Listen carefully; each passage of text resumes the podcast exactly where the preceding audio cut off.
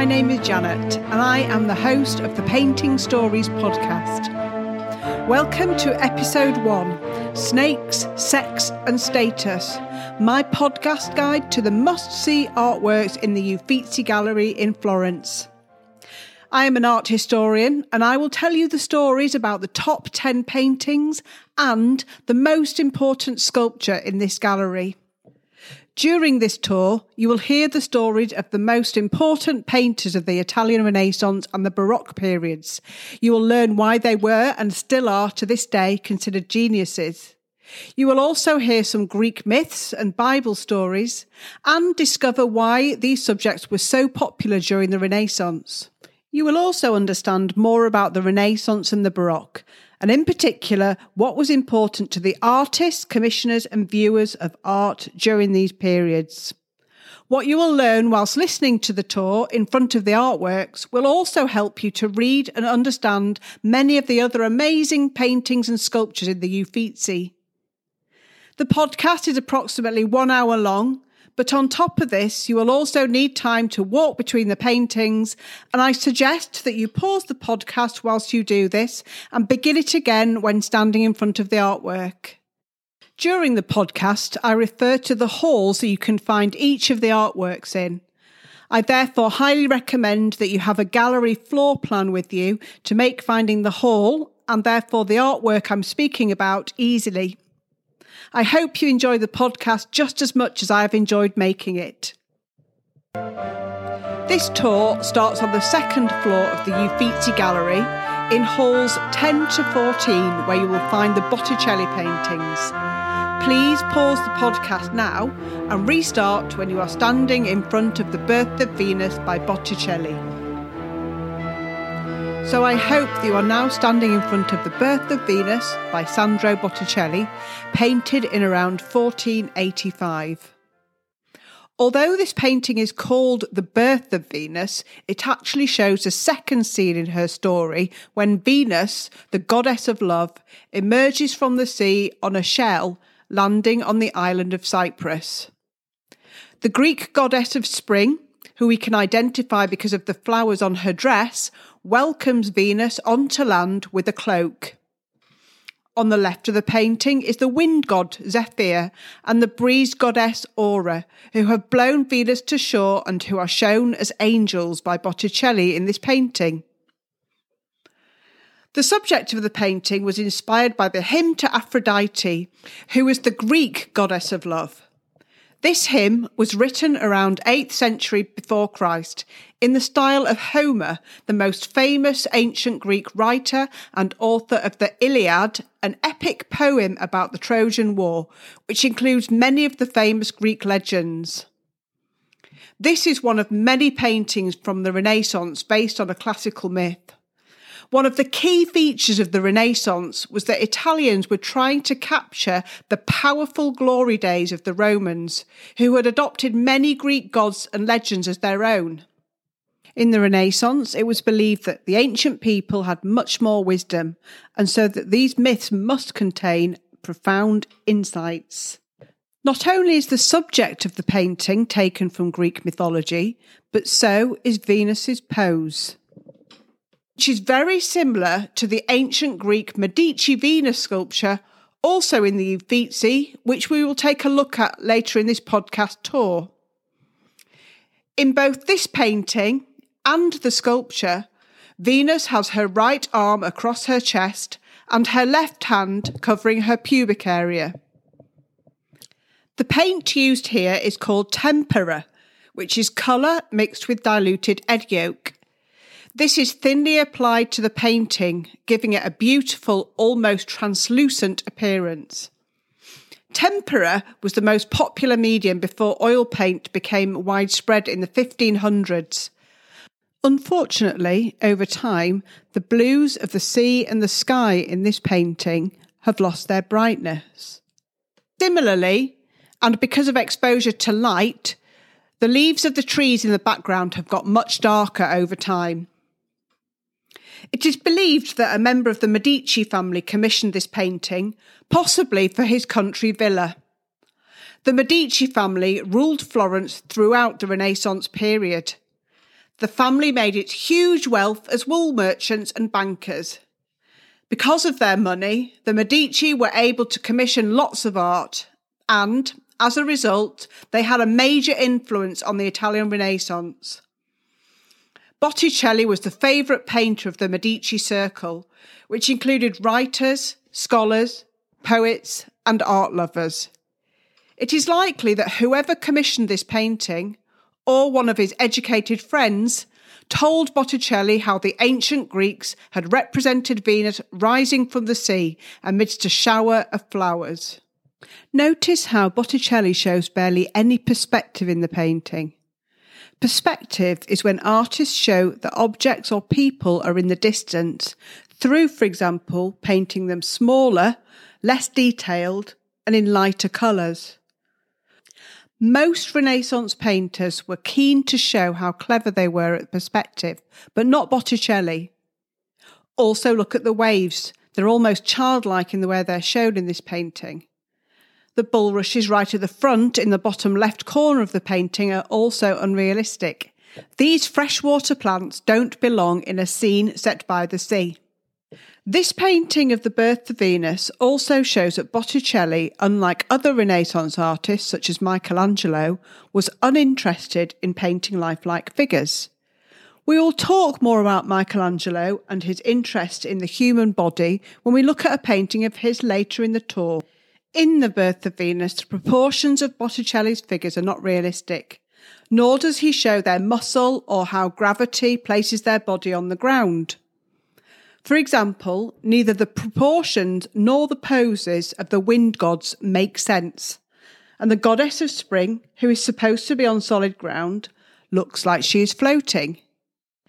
In addition, whilst Venus is very beautiful, if you look closely, you can see that she has an unnaturally long neck, a very small head, her long body is out of proportion, and her left shoulder is falling away far too steeply and looks rather odd.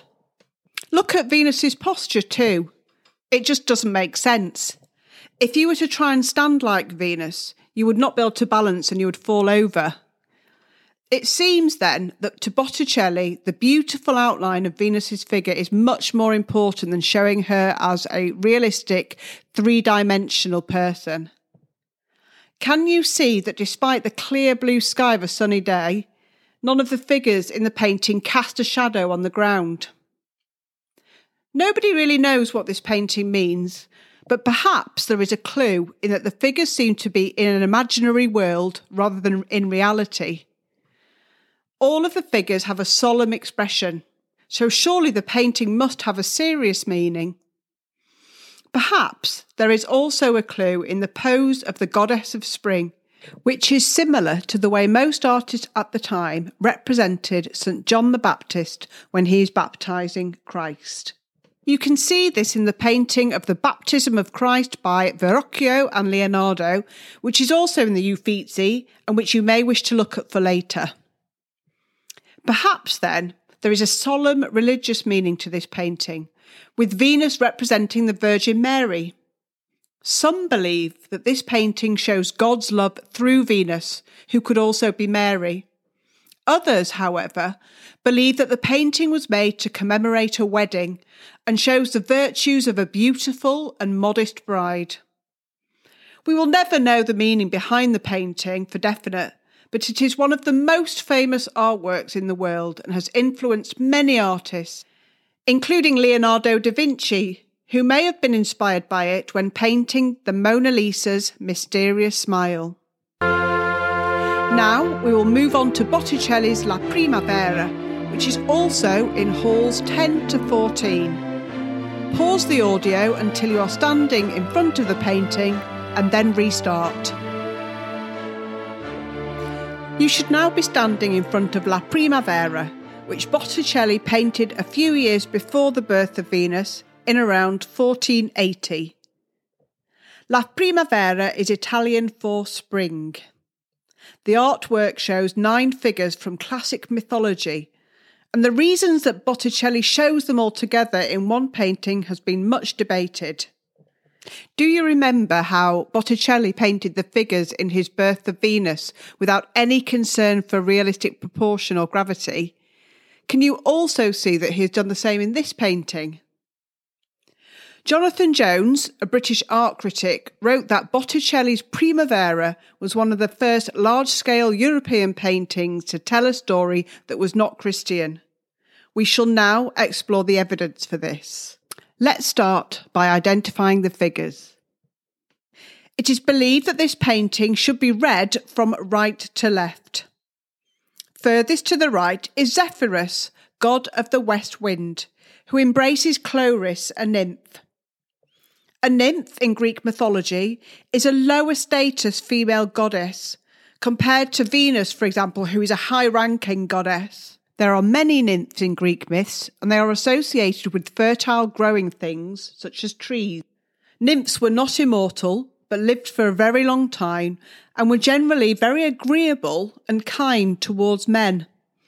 Hence the associations we have today with the word nymphomaniac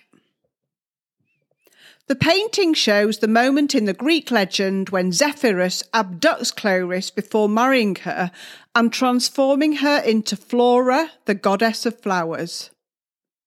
The third figure from the right, therefore, is Flora, right after she has been transformed from nymph to goddess. In the centre of the painting is Venus, the goddess of love. She is slightly set back from the other figures, very beautiful and modestly dressed. The gaps in the trees behind Venus form a kind of an arch that draws your eye towards her beautiful face as you look at the painting. Above Venus is Cupid, the god of love, who is shooting his famous arrow. To the left of Venus, the three Graces dance. These are the three daughters of Zeus, who is the king of all the Greek gods. Each of the graces represents an ideal characteristic of women joy, elegance, and beauty. These characters often appear in paintings alongside Venus. Lastly, on the far left is Mercury, the messenger of the gods, who we recognise because of his helmet and winged sandals. The figures are set against trees and vegetation, which have got darker over time because of the aging process of the colour. However, if you look closely, you can see an abundance of different types of plants and flowers throughout the painting. There are, in fact, over 500 different plants, flowers, and fruits, with at least 138 species having been identified.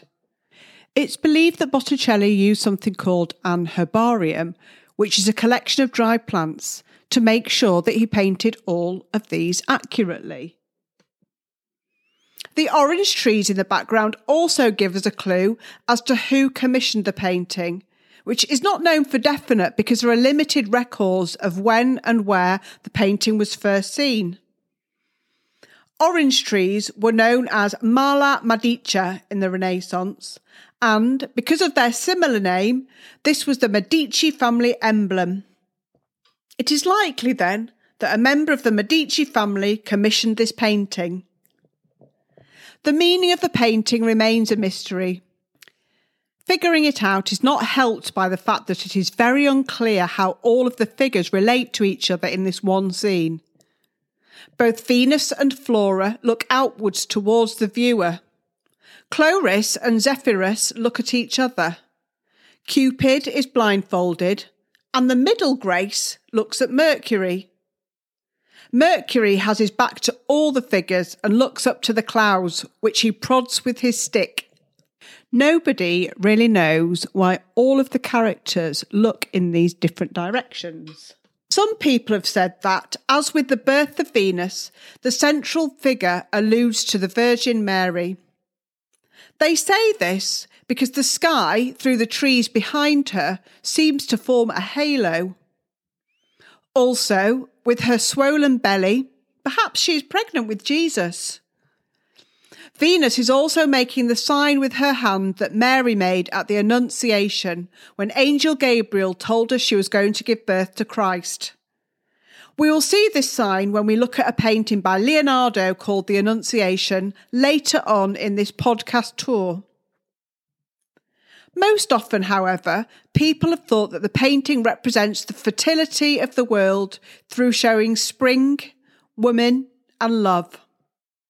In this interpretation, Mercury would be playing his other role as the god of the month of May. And perhaps he is using his stick to prod away the final clouds of winter so that spring can arrive. Maybe, however, the painting represents all of these things spring, fertility, and religion, but is actually about transformations. In La Primavera, winter transforms to spring, Chloris transforms to Flora, and Venus transforms to a pregnant Mary. The tour will now leave the rooms with the Botticelli paintings as we move to Leonardo da Vinci's The Annunciation, which you can find in Hall 15. Now pause this podcast and restart it when you're standing in front of the painting by Leonardo.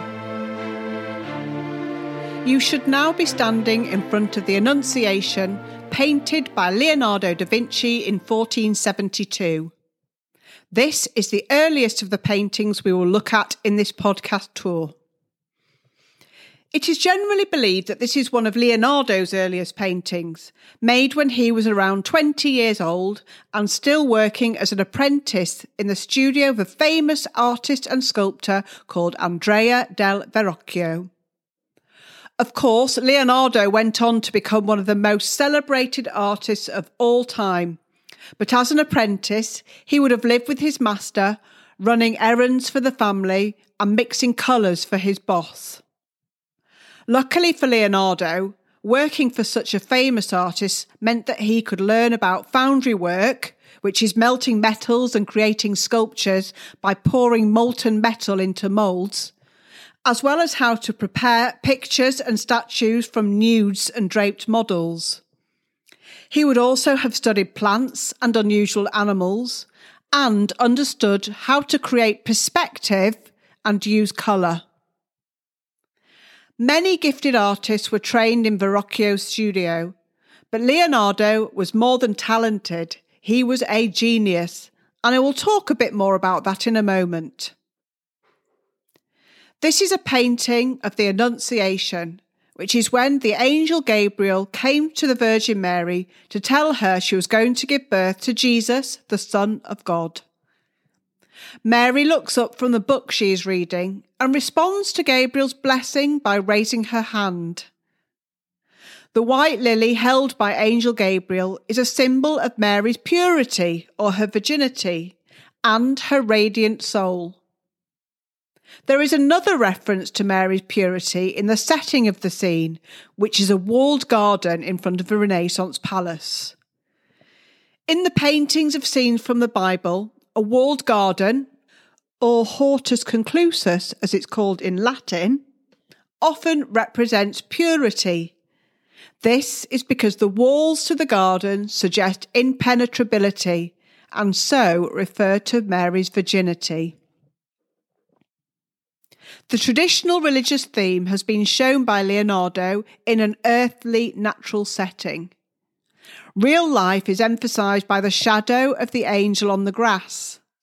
Notice also the plants and flowers in the garden and Gabriel's wings based on a bird of prey.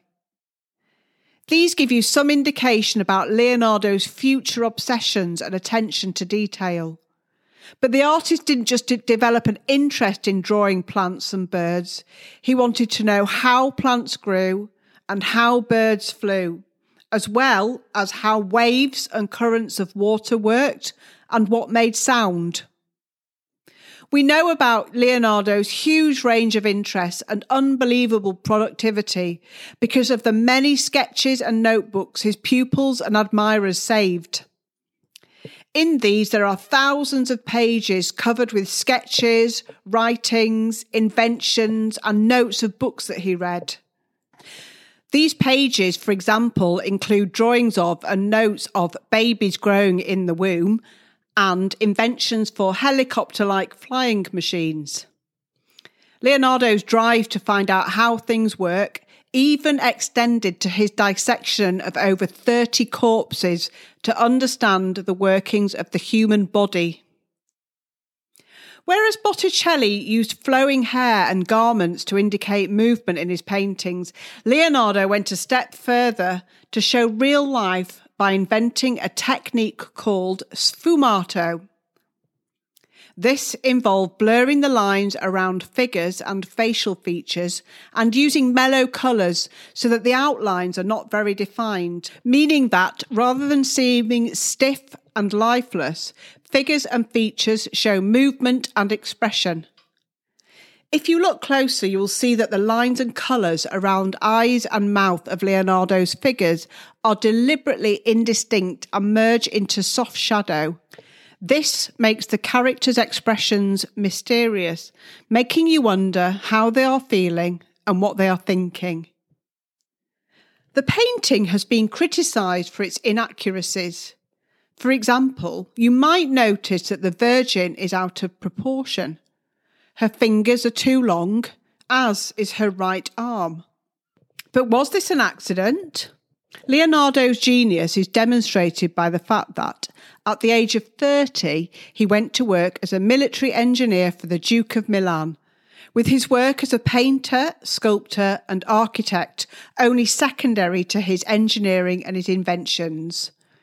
It is believed, therefore, that Leonardo was far too clever to make such a mistake, and that Mary's proportions were deliberate, as the painting was made to be seen from below and from the right hand side, perhaps because it was to be hung over a side altar in a church.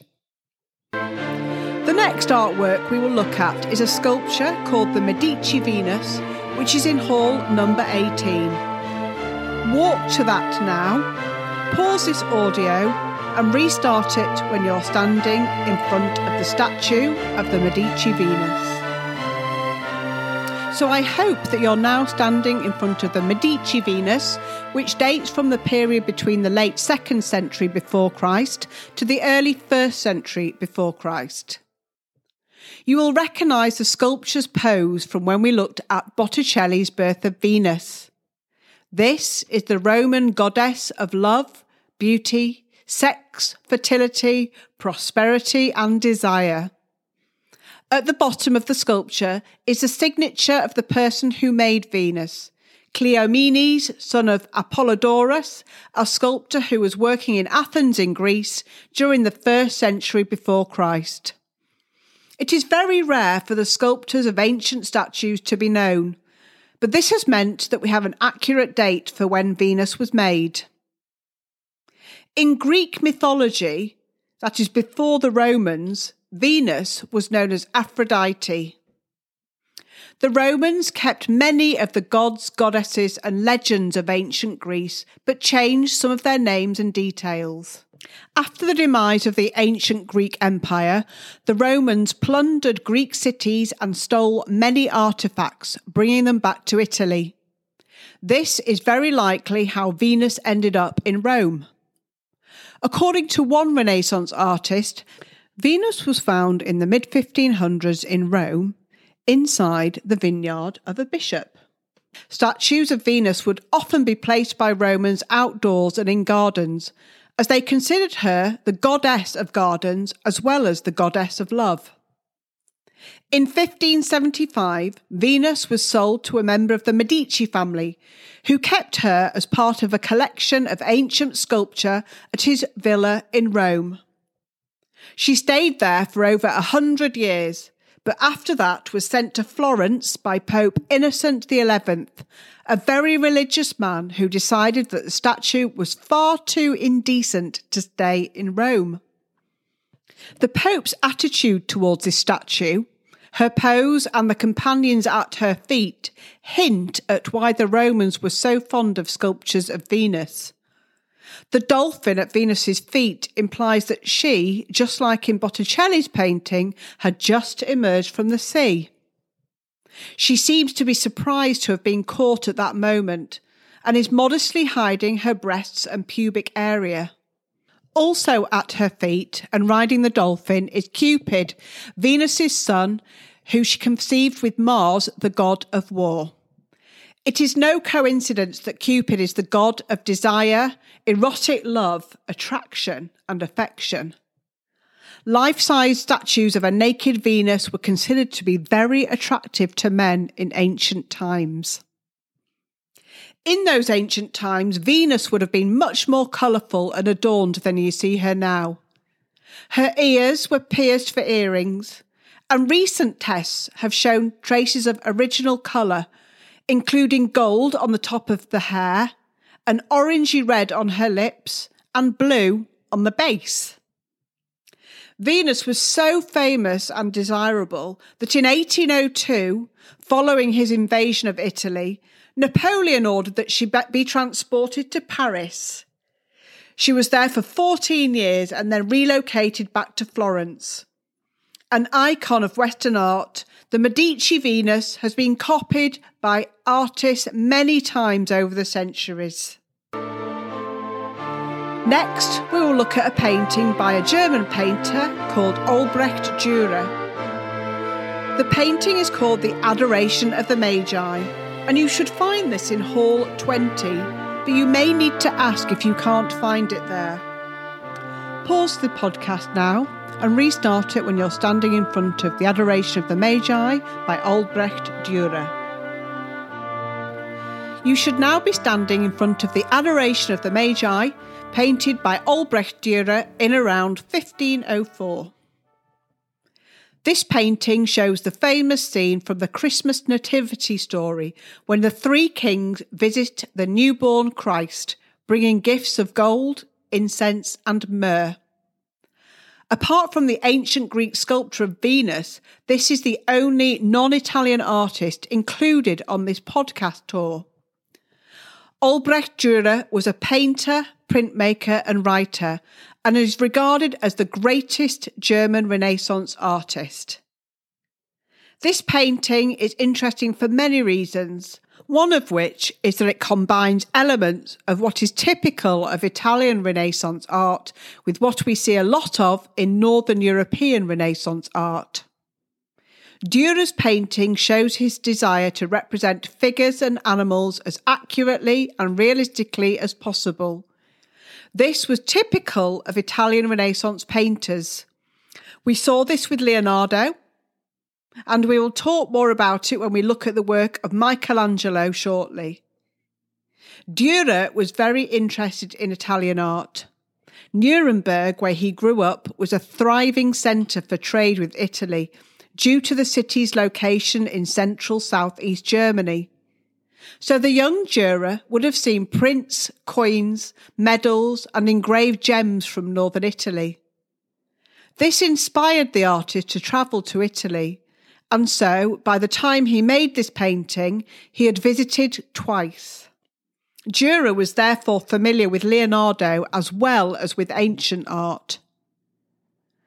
There is a lot of elegance and detail in this painting, in the luscious silk and brocade fabrics, the feathers and furs, the rubies and pearls, and the gold goblets which were made by goldsmiths in Nuremberg, showing the influence of Dürer's home country. Also, notice the detail of the cow and the donkey in the stable. Dürer is famous for his paintings and prints of animals, such as his well known print of a rhinoceros that he made from his imagination, but which is surprisingly accurate for someone who had never seen such an animal. If you look closely, you'll see other animals and insects, as well as plants and flowers, stuffed into the crevices of rocks and stonework.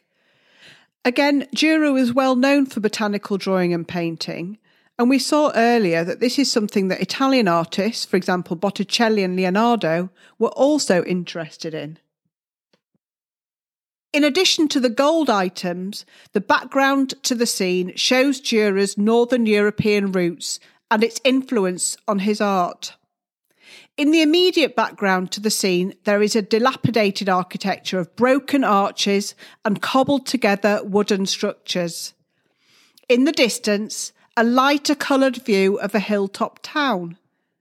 This almost looks like a distant fairy tale, especially with the added detail of the knights on horses in the middle ground.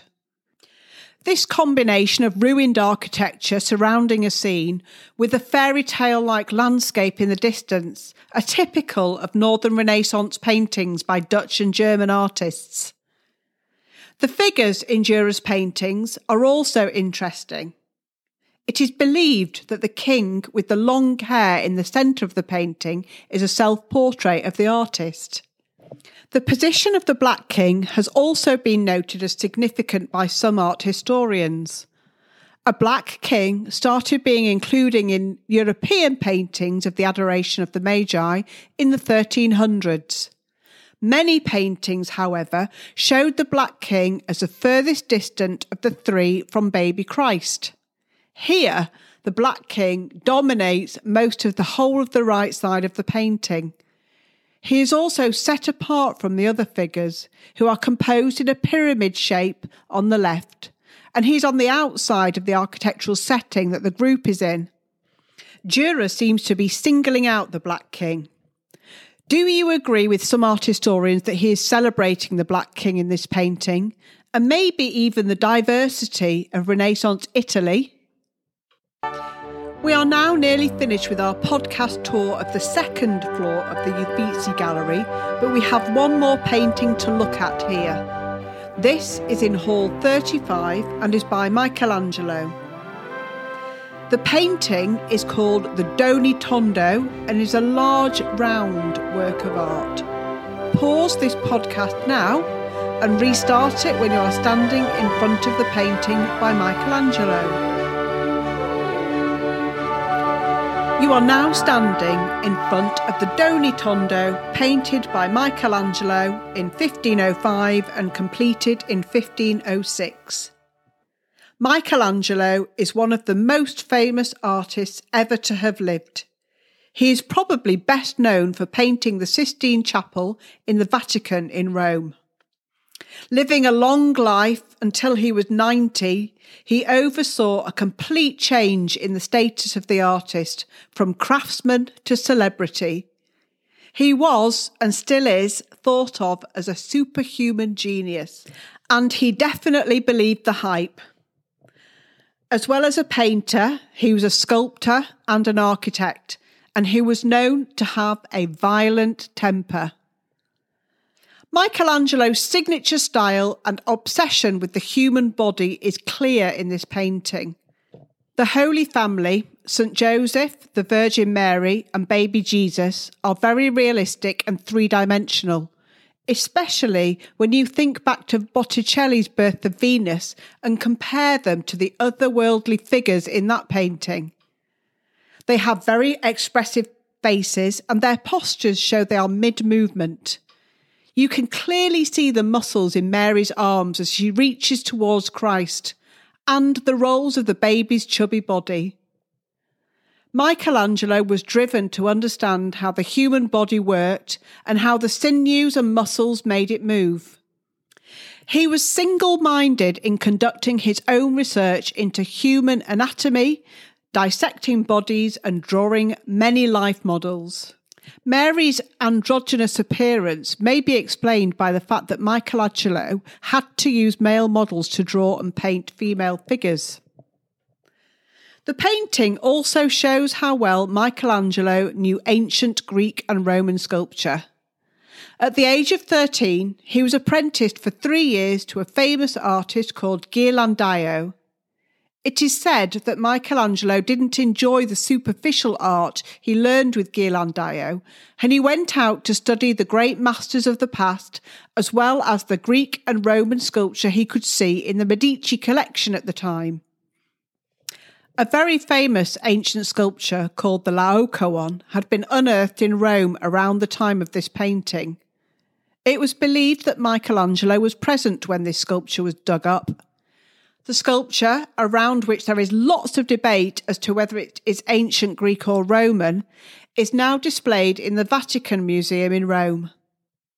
The Laocoon sculpture is based on the Greek myth about a Trojan priest and his two sons who were crushed to death by two huge sea serpents. The three figures in the sculpture are twisted as they try to escape from the snakes curled around them. You can see from the Holy Family's coiled figures that Michelangelo was influenced by the twisted postures of the Laocoon. In addition, one of the figures in the background, just behind and to the right of St. Joseph, is an almost exact copy of one of the figures in the Laocoon sculpture. Michelangelo was also not afraid to borrow ideas from contemporary artists and incorporate them into his own work. It is believed that the placing of the main figures in a pyramid shape within the painting was an idea that he took from a Leonardo painting of the Virgin Mary, Jesus, and St. Anne. By the time he was 30, Michelangelo was considered as much as an artistic genius as Leonardo, who was the older artist of the two. The two artists became great rivals with the city of Florence putting them in competition with each other by commissioning them to paint an episode from Florentine history on the walls of the council chamber. However, these were never completed as both artists were lured by projects in other cities. Similarly, it's thought that the Medici Madonna, a painting by the artist Luca Signorelli, which is also in the Uffizi Gallery, inspired Michelangelo to make a round painting with Mary sitting on the ground and with nude male figures in the background. You may want to look at the painting by Signorelli after finishing this podcast tour. The Doni Tondo was in fact Michelangelo's first painting and the only finished panel painting of his to survive. It was probably commissioned by a Florentine banker called Agnolo Doni to celebrate his marriage to Maddalena Strozzi, the daughter of a powerful Tuscan family. Doni was extremely wealthy, and so he was able to celebrate his marriage and the birth of his first child with commissions from the best artists of the period. The carved wooden frame is original and includes carvings of crescent moons, stars, vegetation, and lions' heads. It's believed that these symbols refer to the Doni and the Strozzi families and were taken from two, the two families' coats of arms. The word tondo comes from the Italian word rotondo, which translates in English as round. This format was particularly popular in Renaissance times for religious paintings to be hung in homes. Mary is clothed in vibrant colours with much use of expensive blue pigment to ensure that she stands out as the most important character of the painting. No one is sure of the purpose of the painting. It may have been intended for devotion by the household, so that means it would have been looked at whilst the family were praying and contemplating God. It's not clear either why there are young male nude figures in the background to this painting, but it has been said that these may represent pagan people, that is, those who have still not converted to Christianity, which is why they are shown separately and behind a wall. Others have said that the painting shows the importance of family what a good family looks like, and what Doni's hoped for family should look like. We shall never know the painting's true meaning. So we have now come to the end of the podcast tour of the second floor of the Uffizi Gallery, and we will begin again on the first floor, where we will start in Hall 66 in front of a painting by Raffaello Santi, otherwise known as Raphael.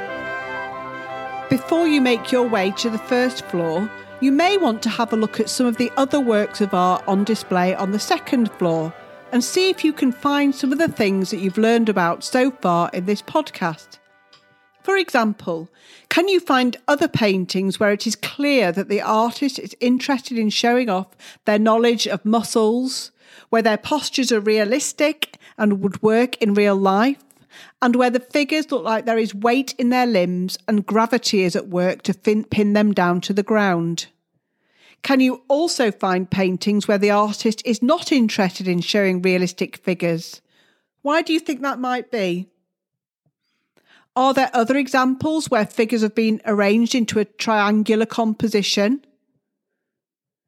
You could also look for paintings or sculptures of Venus or other Greek gods and goddesses. And make sure you notice the backgrounds of paintings. Are there other figures, landscapes, or buildings? Why do you think these backgrounds have been included? Notice also the detail of the paintings animals, plants, insects. Are there lots of examples of different species? Do you think these are real or invented? Pause the podcast now and restart it again on the first floor in Hall 66 in front of Raphael's Madonna of the Goldfinch.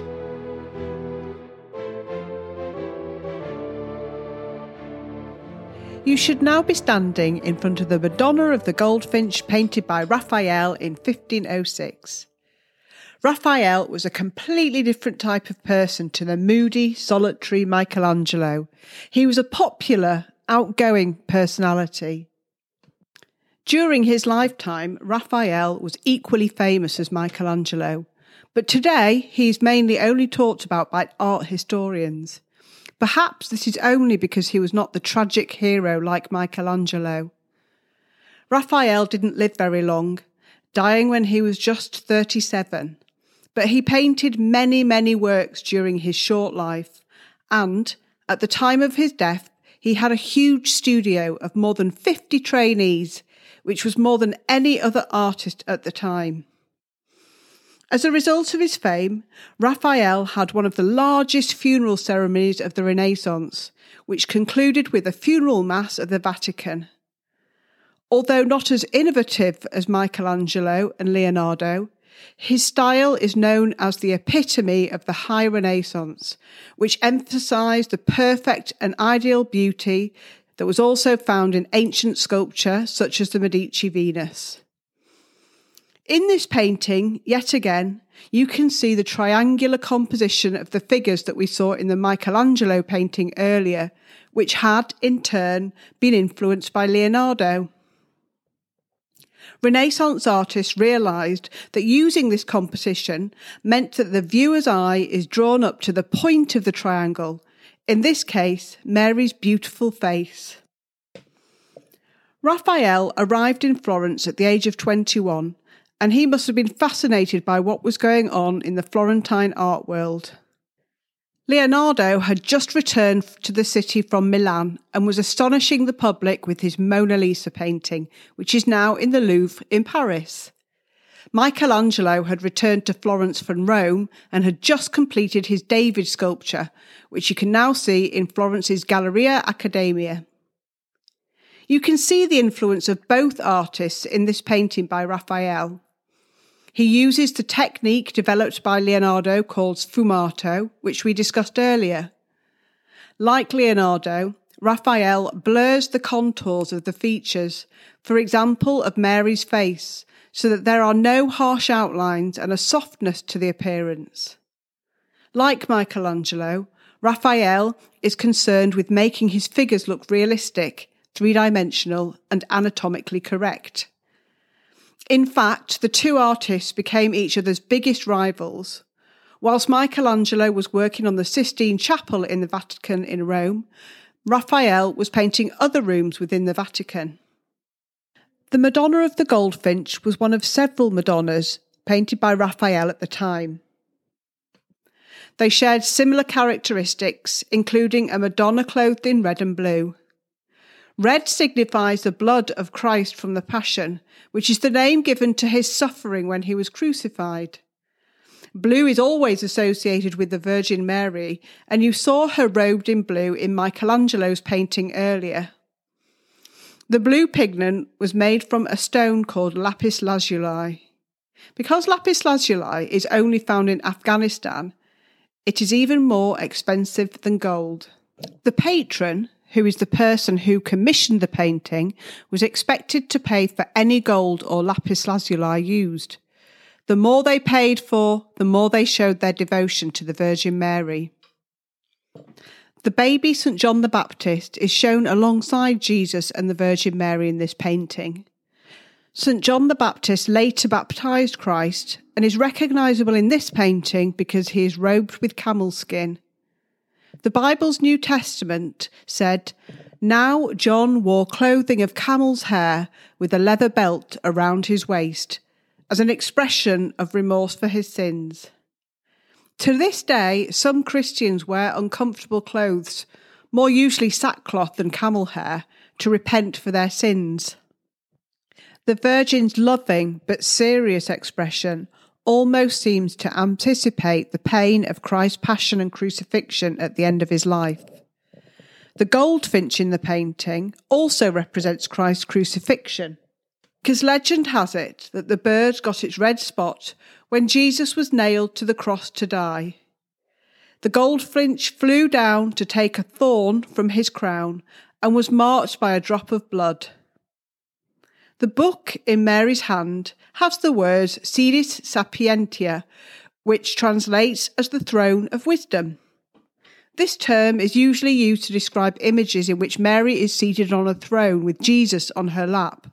But in this case, the words imply that Mary is sitting on a natural throne, the rock. The painting was commissioned to celebrate the wedding of a wealthy Florentine merchant.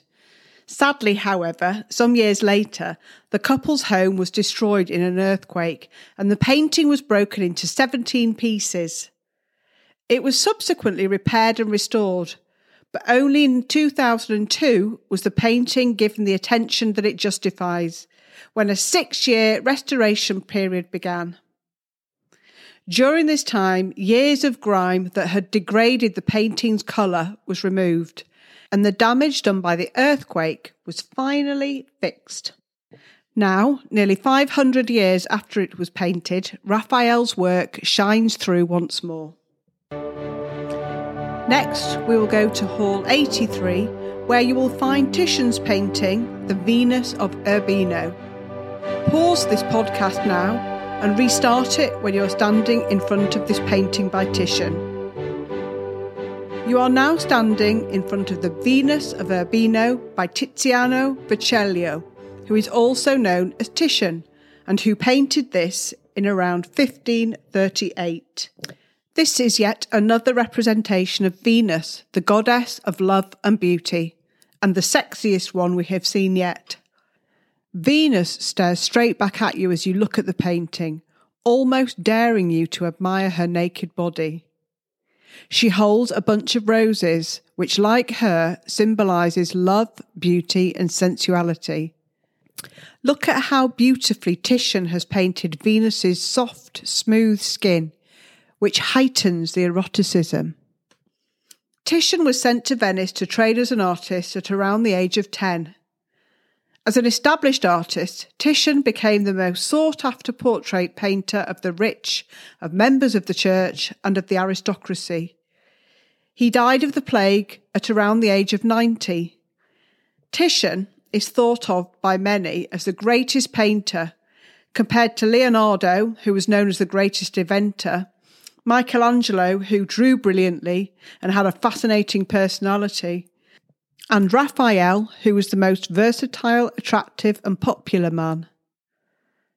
There are two theories behind why this painting was made, one of which is that it is a portrait of an upper class prostitute.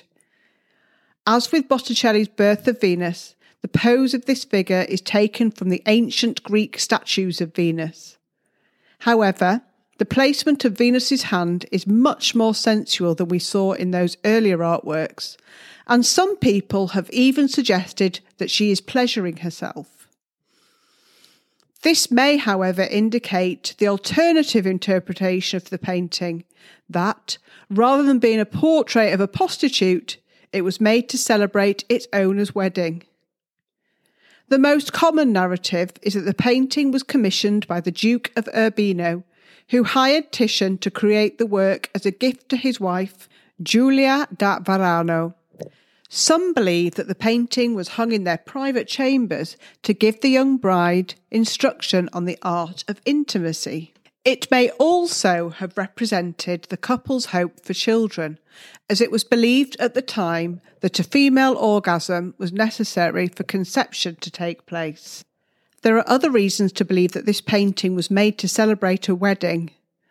In the background, a maid rummages through marriage chests, which were called cassone, where the clothes for the wedding are kept. This suggests that the young woman posing as Venus is a bride about to be dressed to take part in Il Toccamano, which translates in English as the hand touching, and which was the Venetian marriage ritual. The other maid has a sumptuous gold dress over her shoulder, which is believed to be a wedding dress. The dog in the painting is likely to represent the desire for a faithful marriage, as dogs are often used to symbolise fidelity in art. Furthermore, the plant on the window ledge at the back of the painting is myrtle, another symbol of love, affection, and purity. Giulia da Varano was only 10 years old when she married the Duke of Urbino. It has been suggested that as the bride was too young to pose for the painting, the Duke's mother posed as Venus instead. It seems rather odd to have the groom's mother pose as his bride to be in this way. But people have come to this conclusion because the same dog features in Titian's portrait of the Duke's mother, Eleonora Gonzaga, which you can also see in the Uffizi. You may want to look for this painting after the end of the podcast. We are now going to go to Hall 90, where you will find all of the last three paintings in this podcast tour. The first we will look at is Caravaggio's Medusa.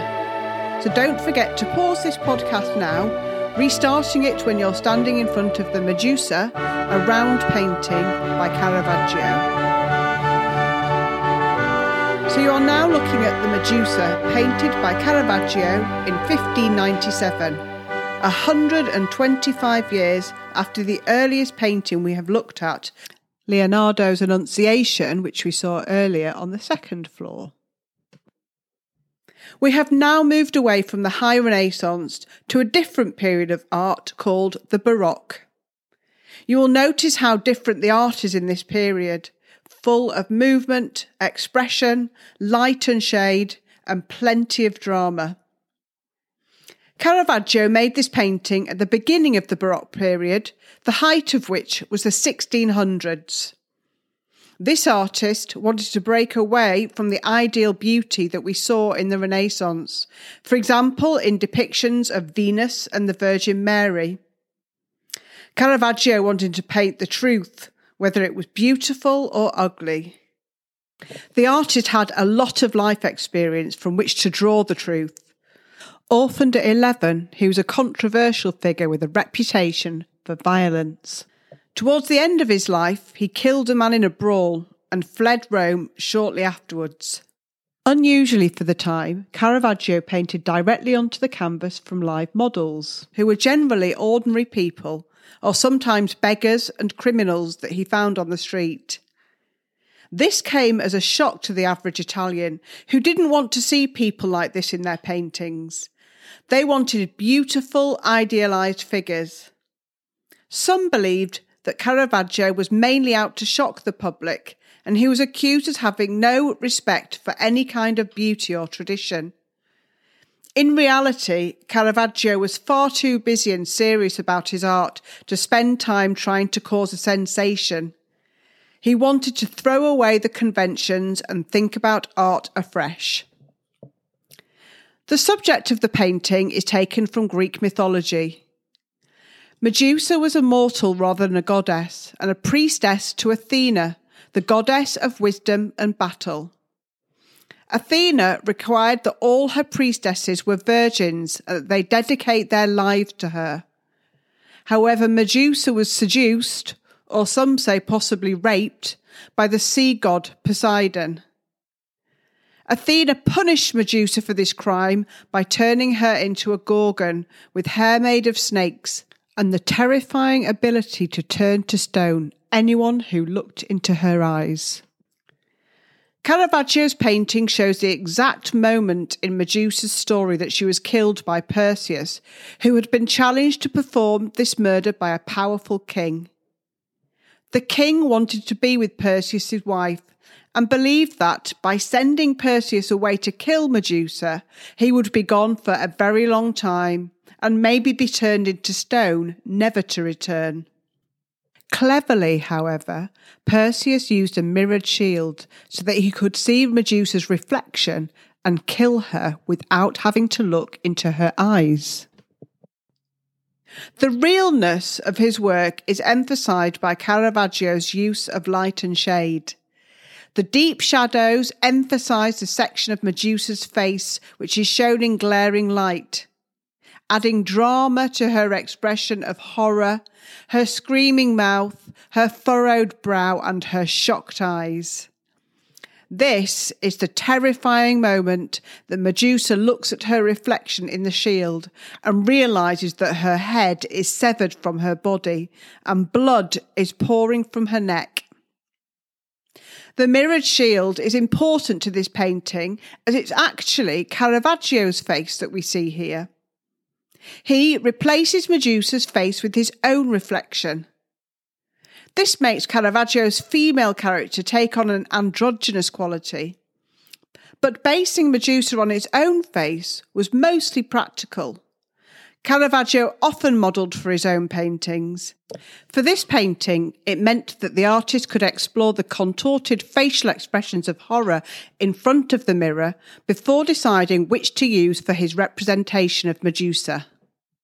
Determined to represent everything as true to life as possible, Caravaggio painted Medusa's hair from water snakes found in the river Tiber in Rome.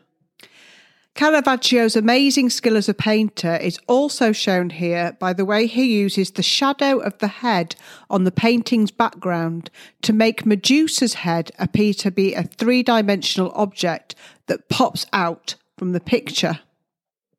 The painting was given as a gift to a member of the Medici family by an Italian cardinal or high ranking official in the Catholic Church who had commissioned it from Caravaggio.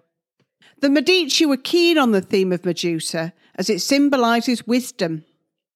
Many also believe that Medusa's image had the power to ward off evil influences or bad luck. Next, Please find the painting of Bacchus by the same artist, Caravaggio. This painting should be nearby in the same hall as the Medusa. Pause the podcast until you are standing in front of Caravaggio's painting of Bacchus. So you should now be standing in front of Caravaggio's Bacchus, painted in around 1598.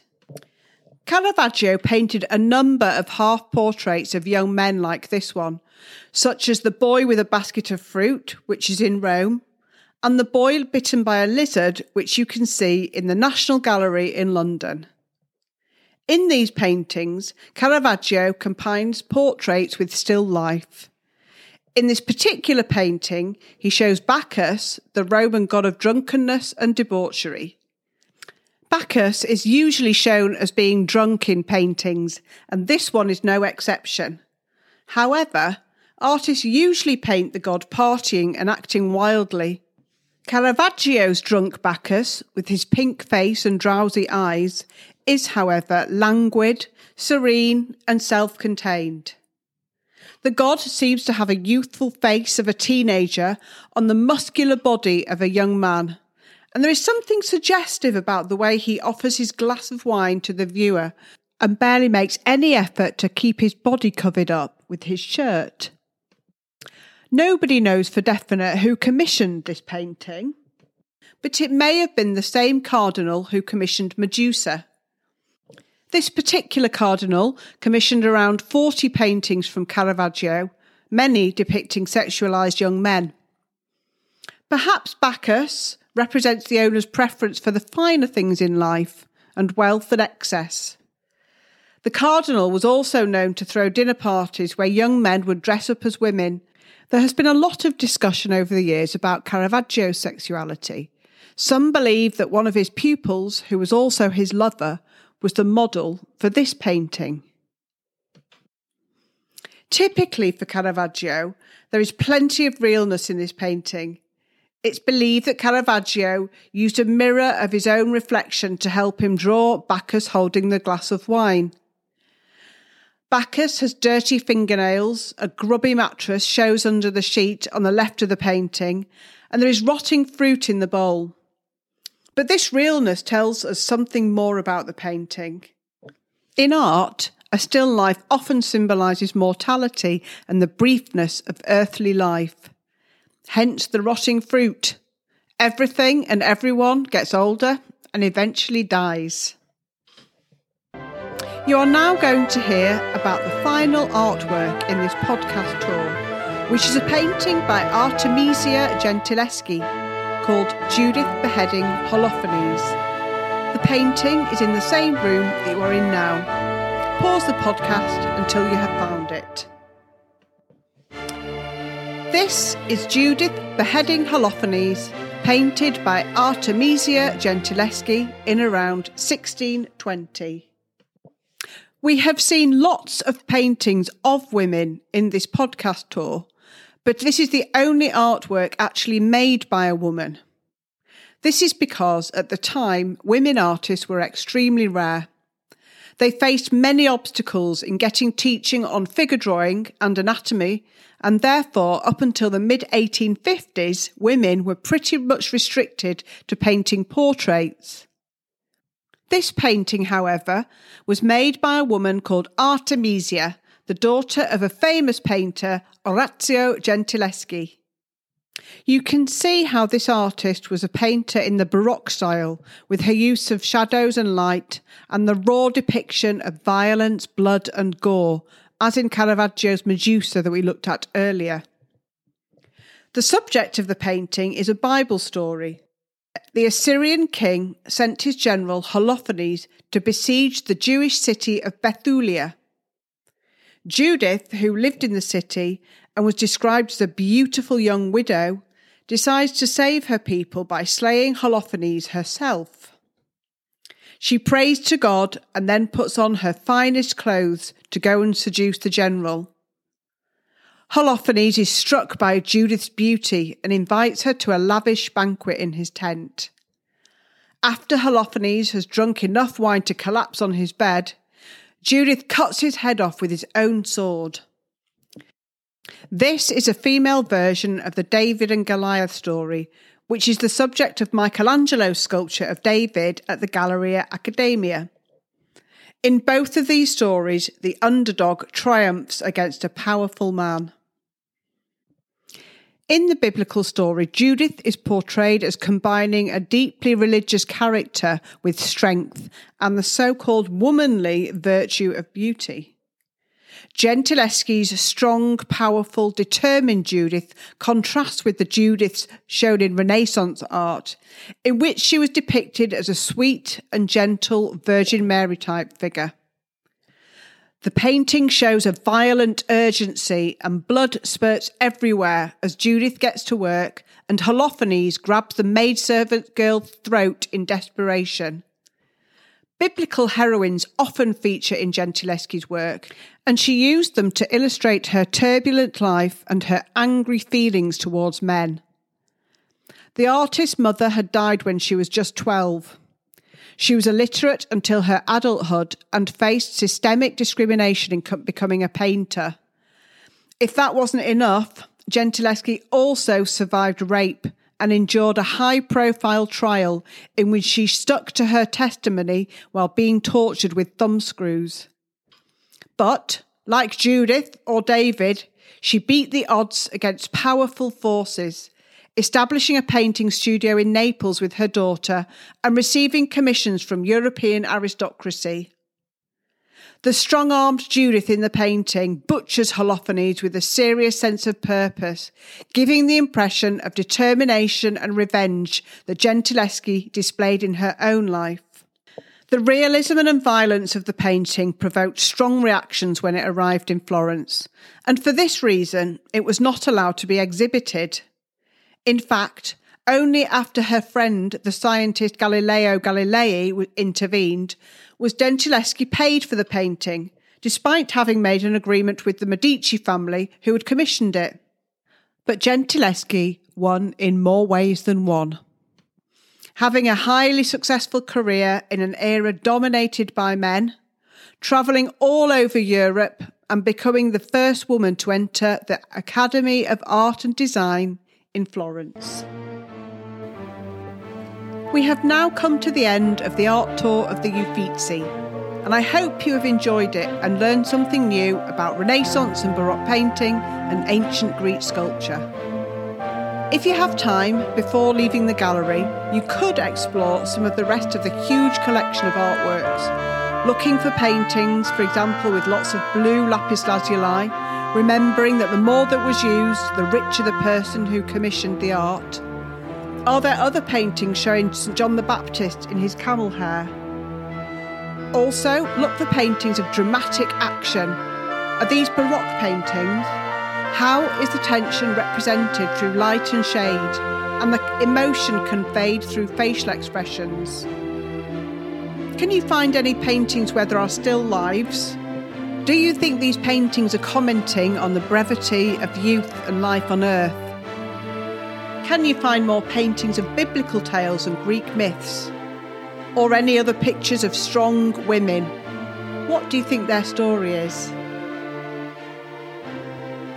I do hope you've enjoyed this podcast tour of the Uffizi Gallery in Florence. Please do look out for other podcast tours of European museums, galleries, and buildings in the Painting Stories and Architecture Stories podcast series. In the meantime, I wish you a wonderful time in beautiful Florence.